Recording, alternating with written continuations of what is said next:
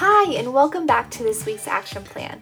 Last episode, we discovered the potential danger associated with excessive screen time and how we must carefully regulate our usage to ensure we stay biblical in our thoughts and source of entertainment.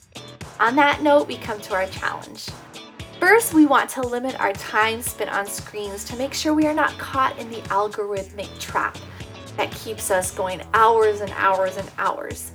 The recommendation is actually no more than two hours a day, with children having even less to none.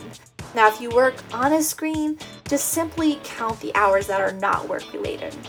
It may seem impossible at first, but I promise this will revolutionize your life.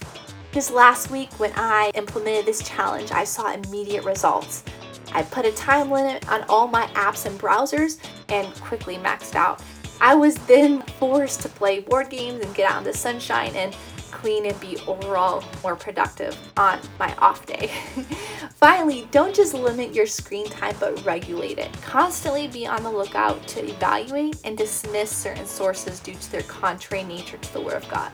Remember, what your thoughts should be fixed on and what we shouldn't take pleasure in. Boundaries are not rules meant to keep you constrained, but to keep you safe and the dangerous things out. Thank you again for tuning into this action plan. Join us next week as we study the power of prayer and how it can be an effective use of our little time left. God bless.